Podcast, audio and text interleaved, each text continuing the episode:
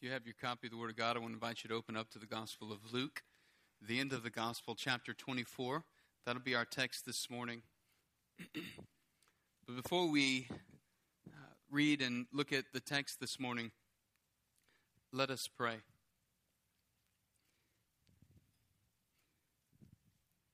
Father, as we approach our time this morning in your word, we have sung we have sung to you of your gospel and we have worshiped you.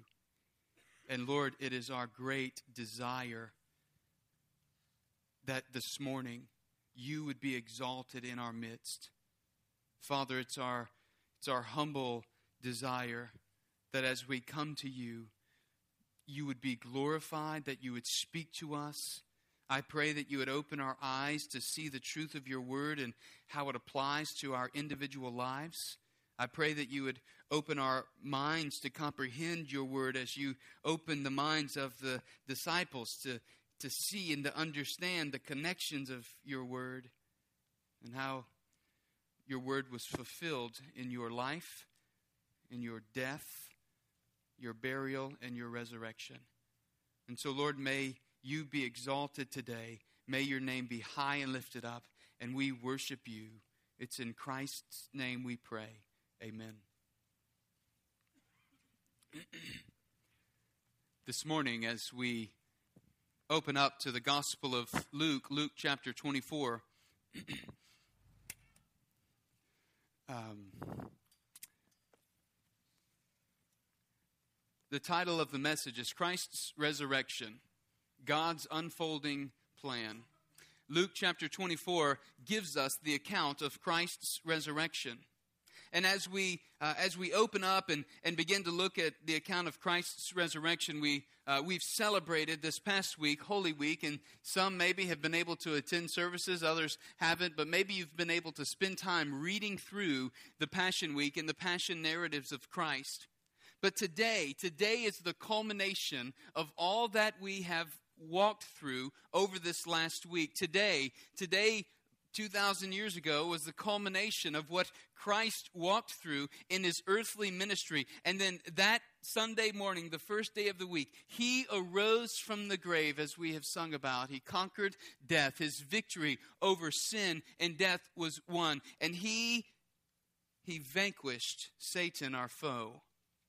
And so this morning, as we approach this passage, I, I want us ultimately to see that while this text reveals God's un- unfolding plan through the hope of the resurrection for his disciples, that it also is unfolding, God is unfolding his plan of redemption history through the work of his disciples today, the church. We don't just see the unfolding of God's redemptive plan in this text, we continue to see the unfolding of God's redemptive plan today in each and every life of, of each and every believer, of disciples of Christ. And so we see this morning that the hope of the resurrection offers us a, a new beginning by which Christ reveals his word and he commissions us. He, he gives his commission in our lives because of his glorious ascension to the Father. Christ's word is authoritative. Christ's commission for his disciples is authoritative because of his ascension to the Father, because he returned to the glory of the Father where he dwelt before he became the Word incarnate. And so this morning, as we approach this passage, I, I want to first give us three affirmations of the crucifixion and death of Christ so that it sets the stage for where we're going in Luke's text. The first affirmation is this Jesus suffered the full wrath of God in his death on the cross as a substitutionary atonement for the glory of God and the redemption of humanity. I know that's a mouthful, but I'll say it one more time. Jesus suffered the full wrath of God in his death on the cross. That is to say, that when Christ died on the cross, God's wrath was poured out against sin the wrath that each and every person in this created world deserve the wrath of God because of our sin. And because of our sin offending a holy God, and we have gone against God, we have transgressed the law of God. In our pride, we have offended and we have blasphemed God. It was Christ who satisfied the full wrath of God uh, on, on the cross. And he suffered death and became the substitution for you and me. Christ substituted himself in the place of us. In your place, in my place, so that he would satisfy God's wrath of God's wrath against sin, and he, with his life, paid for, made the atonement that we would not have to suffer God's wrath, that He Himself, so He became the substitutionary atonement. This was for the glory of God, because God, in His holy and just character, cannot be in the presence of sin without pouring his hot wrath out on sin. And so when Christ took the hot wrath of God and drank the cup of God's wrath, was crucified and died, he atoned for our sin. It was for the glory of God and was for the redemption of humanity. We have hope. We have hope now because of what Christ has done in redeeming humanity. When Christ was raised from the dead, his redemption was given forth to all who would believe in Christ. And so this morning, those are the three affirmations about Christ's crucifixion and his death as we approach this passage. And as we approach this passage, we see God's unfolding plan worked out in the life of his disciples. We begin first by seeing in scene one, this, this text moves through the, the, the last chapter of Luke with four scenes. And the first scene we see is a scene of a, a, new beginning in verses 1 through 12. So if you found your place in chapter 24, say amen. Let us read together, or follow along as I read, rather, in verse 1. But on the first day of the week, at early dawn, they came to the tomb, bringing the spices which they had prepared. And they found the stone rolled away from the tomb. But when they entered, they did not find the body of the Lord Jesus. While they were perplexed about this, behold, two men suddenly stood near them in dazzling clothing. And as the women were terrified and bowed their faces to the ground, the men said to them, Why do you seek the living one among the dead? He is not here, but he has risen. Remember how he spoke to you while he was still in Galilee, saying that the Son of Man must be delivered into the hands of sinful men and be crucified, and the third day rise again. And they remembered his words and returned from the tomb and reported all these things to the eleven and all the rest. Now they were, those women, Mary Magdalene and Joanna and Mary, the mother of James. Also, other women with them were telling these things to the apostles. Verse 11. But these words appeared to them as nonsense, and they would not believe them. But Peter got up and ran to the tomb, stooping. And looking in, he saw the linen wrappings only, and he went away to his home, marveling at what had happened. Now, we certainly have an advantage over those who are walking through the disciples who are walking through these days we have, as modern readers, we have the advantage of, of seeing the end of the story, at least in one sense. After Christ's crucifixion and, and burial, the disciples are left asking, What now? What do we do? The man we've been following for the last three years, well, he's dead. What do we do now? And so, as we see in verses 1 through 4, the women come and they approach the empty tomb. As they approach the empty tomb, we realize there are undertows of, of doubt and, and, and of disbelief in the gospel narrative. It began back in, in, in verse 55 and 56 of chapter 23 where Luke tells us now the women they had gone and and they had seen where his body was laid and then they returned and prepared spices and perfumes. They were going to go to the temp to the tomb and pour them on Christ's body to prepare him for death. You know, I think it's at this point where we can really identify with these women as they go to the tomb. Despite what Christ has told them regarding, uh, re- regarding his death and his burial and his resurrection, their emotions are so tense. There's despair in the face of Christ's death And as they come to the tomb, they are expecting the stone to be there, and they think he's going to be laid there in the tomb, but they see that the stone is rolled away. Their love for Christ causes them to disregard his teaching. If they would have listened to his teaching, they would not have even gone to buy the perfume and the spices, right? But their love for Christ compelled them in the midst of their despair and their deep emotions, in their grief over losing their friend, over losing their teacher, they go to the tomb preparing and expecting to prepare his body. And so as they arrive at the tomb, they see it's empty. We might, we might think they should have known he wouldn't be there. But so often, like us, they're consumed with grief the grief of his death, and, and they're unable to see through the fog of disbelief and doubt. In fact, verse 4 records they were perplexed. They were confused. They were confounded. They were saddened, but they didn't know what to do. So they must see that Christ's death was according to God's divine plan. In verses 5 through 7, and the women were terrified and bowed their faces to the ground when they see these angels. But the men said to them, Why do you seek the living one among the dead?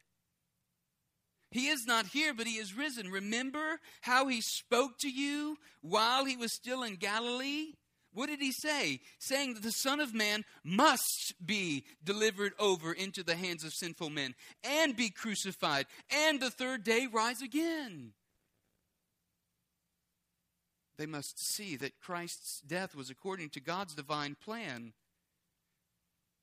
Verse 8 tells us upon remembering the words, once the angels confront them with this, they, they run to report this to the 11 others. And I want you to notice the struggle that the 11 others were going through as well. Look in verse 11. And in verse 11 of the text, it says that these words appeared to them as nonsense. They wouldn't believe what the women were saying. You know, we, we see in these women and we see in the disciples an example that I think really speaks to the human condition. Their, their fickle faith was being driven by their emotions. And it, it reminds us of the fragile nature of our own faith. And it offers us a fitting challenge. Our faith must remain focused on the person and the work of Christ according to, hear this, according to the authority of Christ's word. You know, it's a glorious thing that God has equipped us, given us the ability to have emotions He's, he's equipped us as his image bearers to experience the depth of, of love in relationships and with spouses and family members and, and friends so that we're elated with joy in one another's presence. We experience the depth of love. You know, but sin has also caused us great peril through death, great grief through death and the emotions that we experience when we lose a person to death can radically shake our foundation, causing our souls to experience great anguish and grief, and even to the point of despair. And that's what we see the disciples and these women walking through. But the good news is that in Christ's resurrection, there is hope both for ourselves and for our loved ones, that death is not the end, and all who have fallen asleep in, for all who have fallen asleep in Christ, because Christ's resurrection gives us hope. In Christ's resurrection, there is hope of a new beginning. The empty tomb was significant because it showed that Christ was not there. But Christ, when he was resurrected and appeared to his disciples, was even more significant. Because it meant that his body hadn't been stolen. It meant that he had truly conquered death. It meant that he had truly conquered sin. He had won the victory. And even though we struggle, brothers and sisters, with sin, still, we still in our flesh struggle and wage war against sin. We know that Christ ultimately has conquered death. He ultimately has won the victory over the bondage of sin. And all those, all who profess faith in Him, place their trust in Him, will have a new beginning. a new beginning. There's a third movement in this first scene. It shows Peter's amazement. Really, Peter's asking the question, What is God doing? Look in verse 12. But Peter got up and ran to the tomb, stooping, and looking in, he saw the linen wrappings only. And he went away to his home, marveling at what had happened. He was amazed, he was astonished. He, he didn't know what was going on. Peter marvels, trying to understand what has happened. I think it's at this point, though, that we too are faced with reflection, with decision, with faith, with faith, as we, with the ladies and the disciples, face the empty tomb. His body is not there like Peter, what is our response? Has God fulfilled the promise of Christ's resurrection? Is Jesus truly alive to carry out God's plan? These must have been the questions that were rolling through Peter's mind as he leaves and goes home. We come to scene two, verse 13, and in scene two offers us two assurances on the road to revelation. Two assurances on the road to revelation. The first one is this that Christ guides us through times of perplexity and sadness. I want you to see that because that's exactly what was happening in the lives of the disciples, in the lives of these women. They were perplexed about what all of this meant. They were sad about what was going on. And in our times of perplexity and sadness, we must recognize the danger. There's a danger. The danger is that our true belief is revealed in moments of testing. We see this in verses 13 through 24 for the two disciples as they're walking along to the on the Emmaus road. Our true belief is revealed in moments of testing. It may not seem like a significant point, but I assure you that it is. In times of perplexity and overwhelming sadness, we, we need Christ guiding us. Believers need to heed and, and have Christ holding on to our salvation in those times. The women were perplexed. Verse 17 tells us that these two men were sad back verses 13 through 16 reveal to us that there were two disciples and they were walking along the road to Emmaus. They were having a discussion amongst themselves about all that had just transpired in the days preceding with Christ's crucifixion, his death, his burial. Now the tomb is empty. And this stranger joins them and prevents their eyes, verse 16, from seeing who he is or recognizing who he is. And as he joins them, he joins into the conversation and he begins inquiring about what they're talking about. Verse 17, he said to them, What are these words that you are exchanging with one another as you're walking? And they stood still, looking sad. One of them, named Cleopas, answered and said to him, Are you the only one visiting Jerusalem, unaware of the things which have happened here in these days? And Jesus said, What things?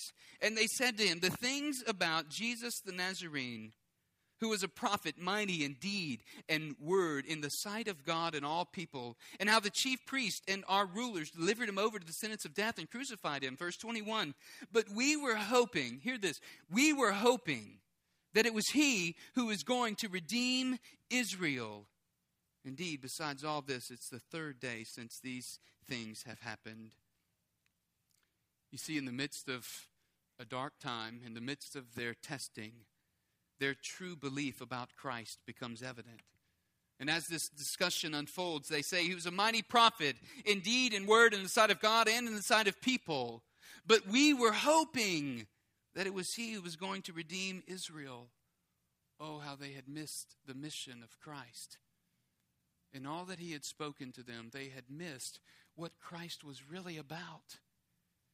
He wasn't the political Messiah they had might have hoped he would be. No, he was the Redeemer. He was the one that would come and redeem men from sin. He was the one that would come and give hope and purpose in life and, and break the chains of bondage that sin brings about. He was the one who would deliver from death and give life. They had missed it.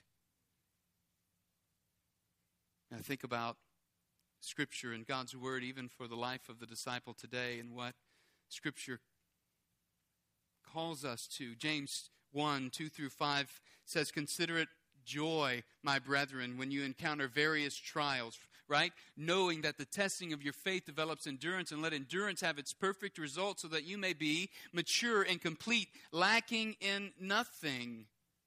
But then he says, If any of you lacks wisdom, in other words, if you lack the wisdom to know how to walk through this trial that you're walking through, if any of you lacks wisdom, let him ask of God, who gives to all generously and without reproach. What I think we see happening here in this text is there's this road to revelation where the two disciples are on for going to the Emmaus road, and, and Christ comes and he guides them through this time of perplexity and sadness. And this is exactly the way that Christ continues to work in the life of his disciples. I want us to see how Christ guides them through the times of perplexity and sadness. First, notice what he does in verses 25 and 27. Christ takes them to his word. This is significant. He takes them first to his word. He said to them, O foolish men, slow of heart, slow of heart to believe in, in all that the prophets have spoken. Was it not necessary for Christ, the Christ, to suffer these things and to enter into his glory? I want you to see in verse 25 that our assurance, believer, must rest on the authority of God's word. Our assurance must rest on the authority of God's word. Christ's crucifixion was necessary for the glory of the Father and for the good of his people. Without Christ's crucifixion, he doesn't satisfy the wrath of God and thereby make a way for you and I to come into the presence of the Holy Father was on the cross when Christ was crucified that his flesh was torn, and so was the veil torn in the temple that separated the most holy place from the Holy of Holies. And before Christ's crucifixion and death, man could only go one time a year into the presence of God, but now man can go into God's presence unhindered because of the work of Christ on the cross. It, cross. it was for the glory of the Father and the good of his people. And in verse 27, beginning with Moses and the prophets, I want you to see what he does. He explains to them all of Scripture and how it finds its fulfillment in him. Beginning with Moses and the prophets, he explained to them everything concerning himself in all the Scriptures. Brothers and sisters, it's of primary importance that in our Christward living we treasure God's Word and believe upon God's Word in the Holy Scripture as the authoritative Word for our lives. Christ takes them. He guides them through perplexity and sadness, and, and He takes them first to His Word. But I want you to see the second aspect of of what he does here is he, he grounds them in the hope of the gospel. In verses 30 through 35, he grounds them in the hope of the gospel. When he had reclined at the table, so uh, here's the picture. They're walking along the road having this discussion. He speaks to them and says, Oh, men of, of foolish heart. And then he begins to speak the word to them. In verse 28, they, they entreat him and ask him to come and to dine with them. And he says, okay, so he goes in, in the village of Emmaus, and he dines with them. And that's at the point where we see Christ grounding them in the hope of the gospel. Verse 30. When he had reclined at the table with them, he took the bread and blessed it and breaking it, he began giving it to them. Then their eyes were opened, and they recognized him, and he vanished from their sight. They said to one another, Were not our hearts burning within us while he was speaking to us on the road, while he was explaining the scriptures to us? I love this portion of the text. Christ grounds them in the hope of the gospel. One, one commentator writes, this is the way that he is known in the community of the resurrection. When believers gather around the table, they know him as the center of their fellowship and the essence of their being. When his body was brought forth from the grave, his body, the church, was also given life. Brothers and sisters, at, the Lord's table, Christ has instituted the ordinance for the church, whereby we exercise unified, confessional, Christ centered living. We come to the Lord's table as a, a body of believers to remember Christ's atoning sacrifice, to celebrate his new covenant, and to look forward to the marriage supper of the Lamb, where one day he will once again drink of the fruit of the vine with us in eternal glory, and we with him. And so we come as those who are weak, as those who are perplexed, as those who are saddened. But it's, it's here, it's there where we meet the triumphant hope of the gospel. It's at the Lord's table, it's in the communion of the saints. As we will celebrate in a few moments, we come together. We experience the grace of God and help of God in our times of need. In fact, not only does Christ guide us through times of perplexity and sadness, the second assurance on the road to revelation is that Christ shows himself faithful in our greatest times of need. He shows himself faithful to us in the midst of our great needs. In verse 36 through 43, we see this.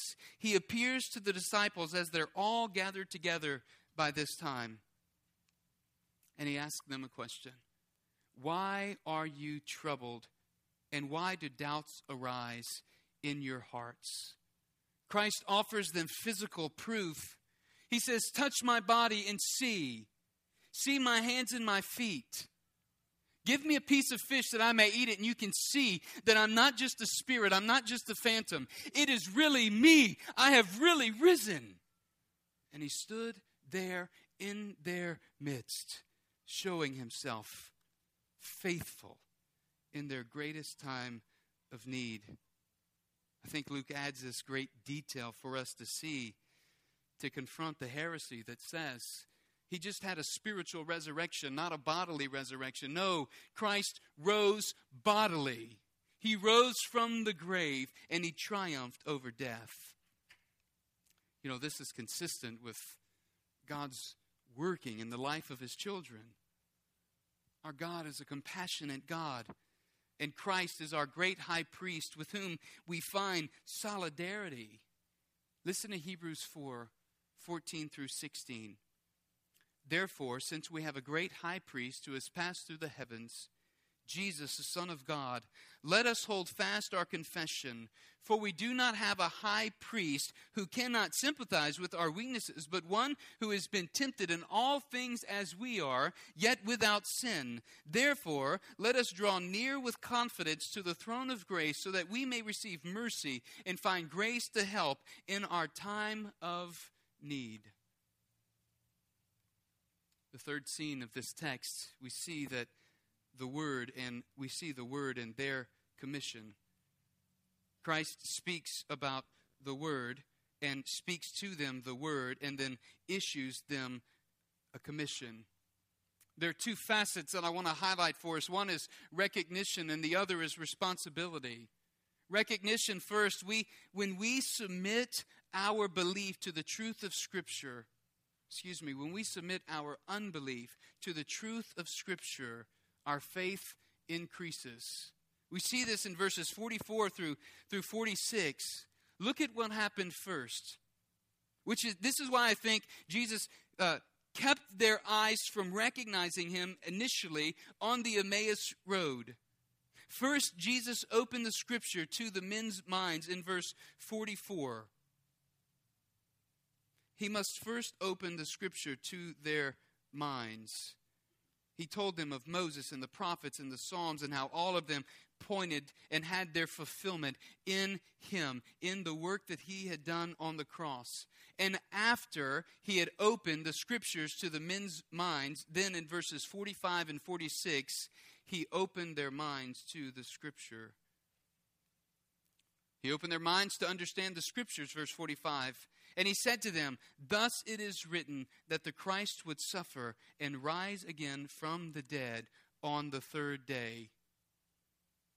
Jesus opened first the scripture to teach them the truth, and then he opened their minds to understand and comprehend the truth of the scripture and see how it applied to him. He did this in their midst. And now I want you to see the connection here is that while he opened their minds to the scriptures, but first opened the scripture to their mind, that now Christ has given of his Holy Spirit to all who are true believers in him. Verse 49 And behold, I'm sending forth the promise of my Father upon you, but you are to stay in the city until you are clothed with power from on high. And what we see is the role of the Holy Spirit. One of the roles of the Holy Spirit is to open men's minds to understand the Scripture.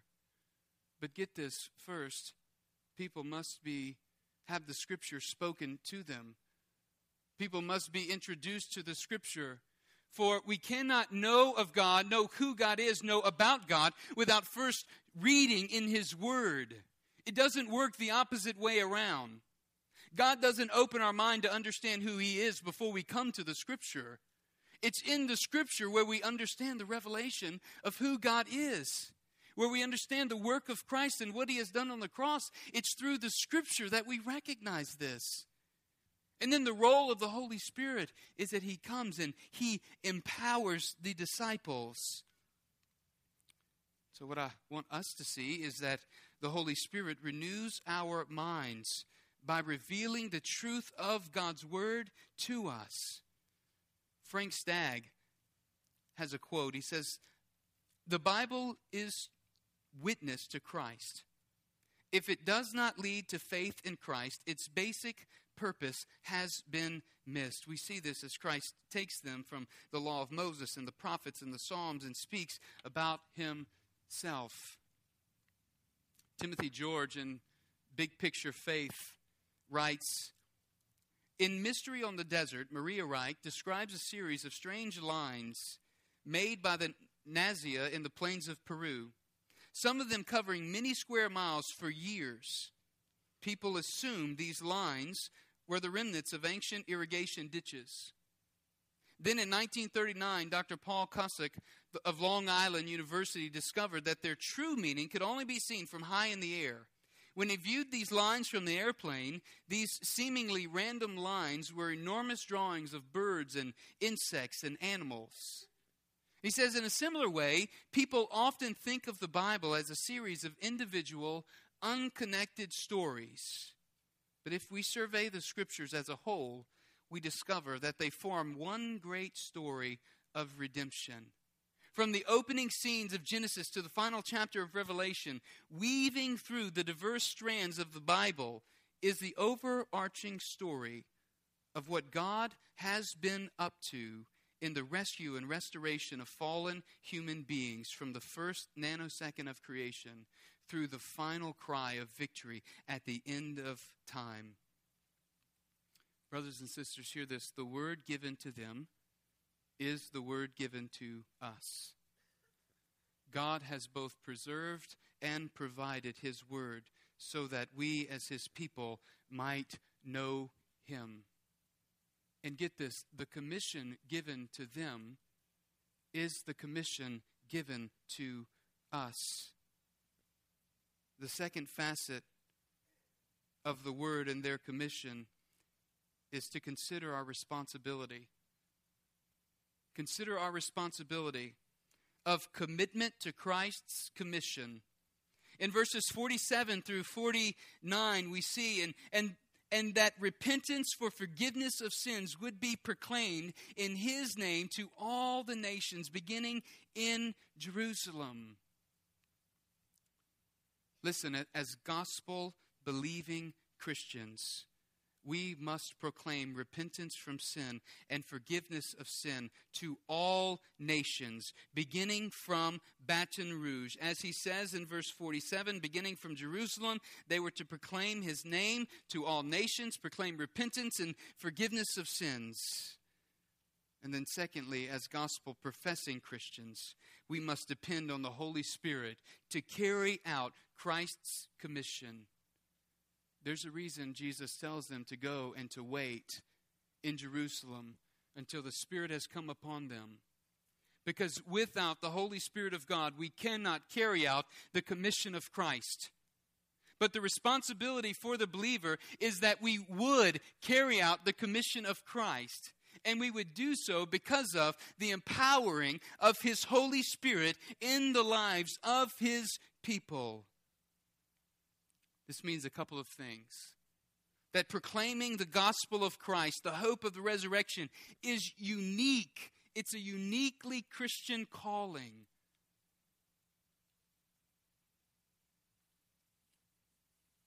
Romans chapter 10, verses 14 and 15, Paul writes, How then will they call on him in whom they have not believed?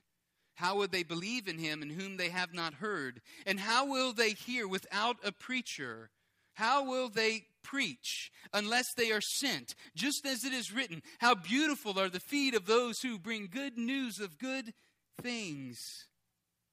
But, brothers and sisters, this also means that proclaiming the gospel of Christ, the hope of the resurrection, it's not only a uniquely Christian responsibility, it is an imperative Christian responsibility. Verse 48, he tells them, You are witnesses of these things.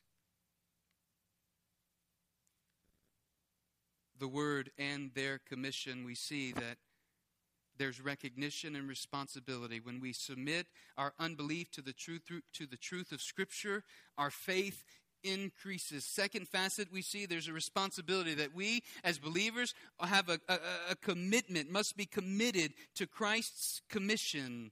And what is that commission? To proclaim repentance and forgiveness of sins to all nations, beginning from right here where we are, every day, in our everyday interaction with others, calling people to repentance and forgiveness of sin why? How? Why? Because Christ died on the cross for the salvation of all who would believe in him. How? By the authority of God's word, through the empowerment of the Holy Spirit, we are to proclaim this message and engage in this commission. The fourth scene we see in this text is Christ's glorious ascension in verses 50 through 53. Because Christ has risen and he has ascended to the Father, here's the hope. We too are able to rise and ascend to the Father. Christ has gone before us. He has conquered sin, death, and the grave. And he has risen, and he has gloriously ascended to the Father. In verses 50 and 51, he led them out as far as Bethany, and he lifted up his hands and he blessed them. And while he was blessing them, he parted from them and was carried up into heaven. Verse 52 tells us after worshiping him, and they, after worshiping him, returned to Jerusalem with great joy. Brothers and sisters, I want us to see that a faith that rests in Christ's work is a faith that is filled with joy. Are you lacking joy? Then you're not focusing on the faithful work of Christ and what he has done in freeing us from the bondage of sin, in giving us hope, and giving us eternal life. And when we truly believe Christ, praising Him will be the greatest all consuming desire of our lives. Do you see what happened in verse 52? When they see Him carried up into heaven, they worshiped Him. And then they returned to Jerusalem with great joy to wait upon the promised Holy Spirit filling. When we truly believe Christ, we will engage in the mission of Christ, the redemption of the world. Why? Because the love of Christ compels us. Because of Christ's crucifixion, his death, his burial, his resurrection, his ascension, we have hope. And we have a message to tell to the nations. The message is this He is alive. The grave couldn't hold him. Satan, our foe, is vanquished. And King Jesus sovereignly and eternally reigns. There is none who can defeat King Jesus.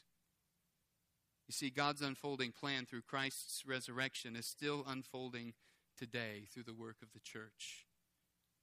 It's still unfolding today. The church didn't create the resurrection, the resurrection created the church. And because of Christ's resurrection, we have a new beginning. Maybe this morning you've recognized that God's had you on this road of revelation showing you His truth and His Word and drawing you by His Spirit. But perhaps you've not yet surrendered your life to Christ. Perhaps you don't know the joy of Christ's resurrection and the hope of eternal glory. And I want to invite you, if you've not surrendered your life to Christ, I want to invite you to consider is today the day that He's calling you?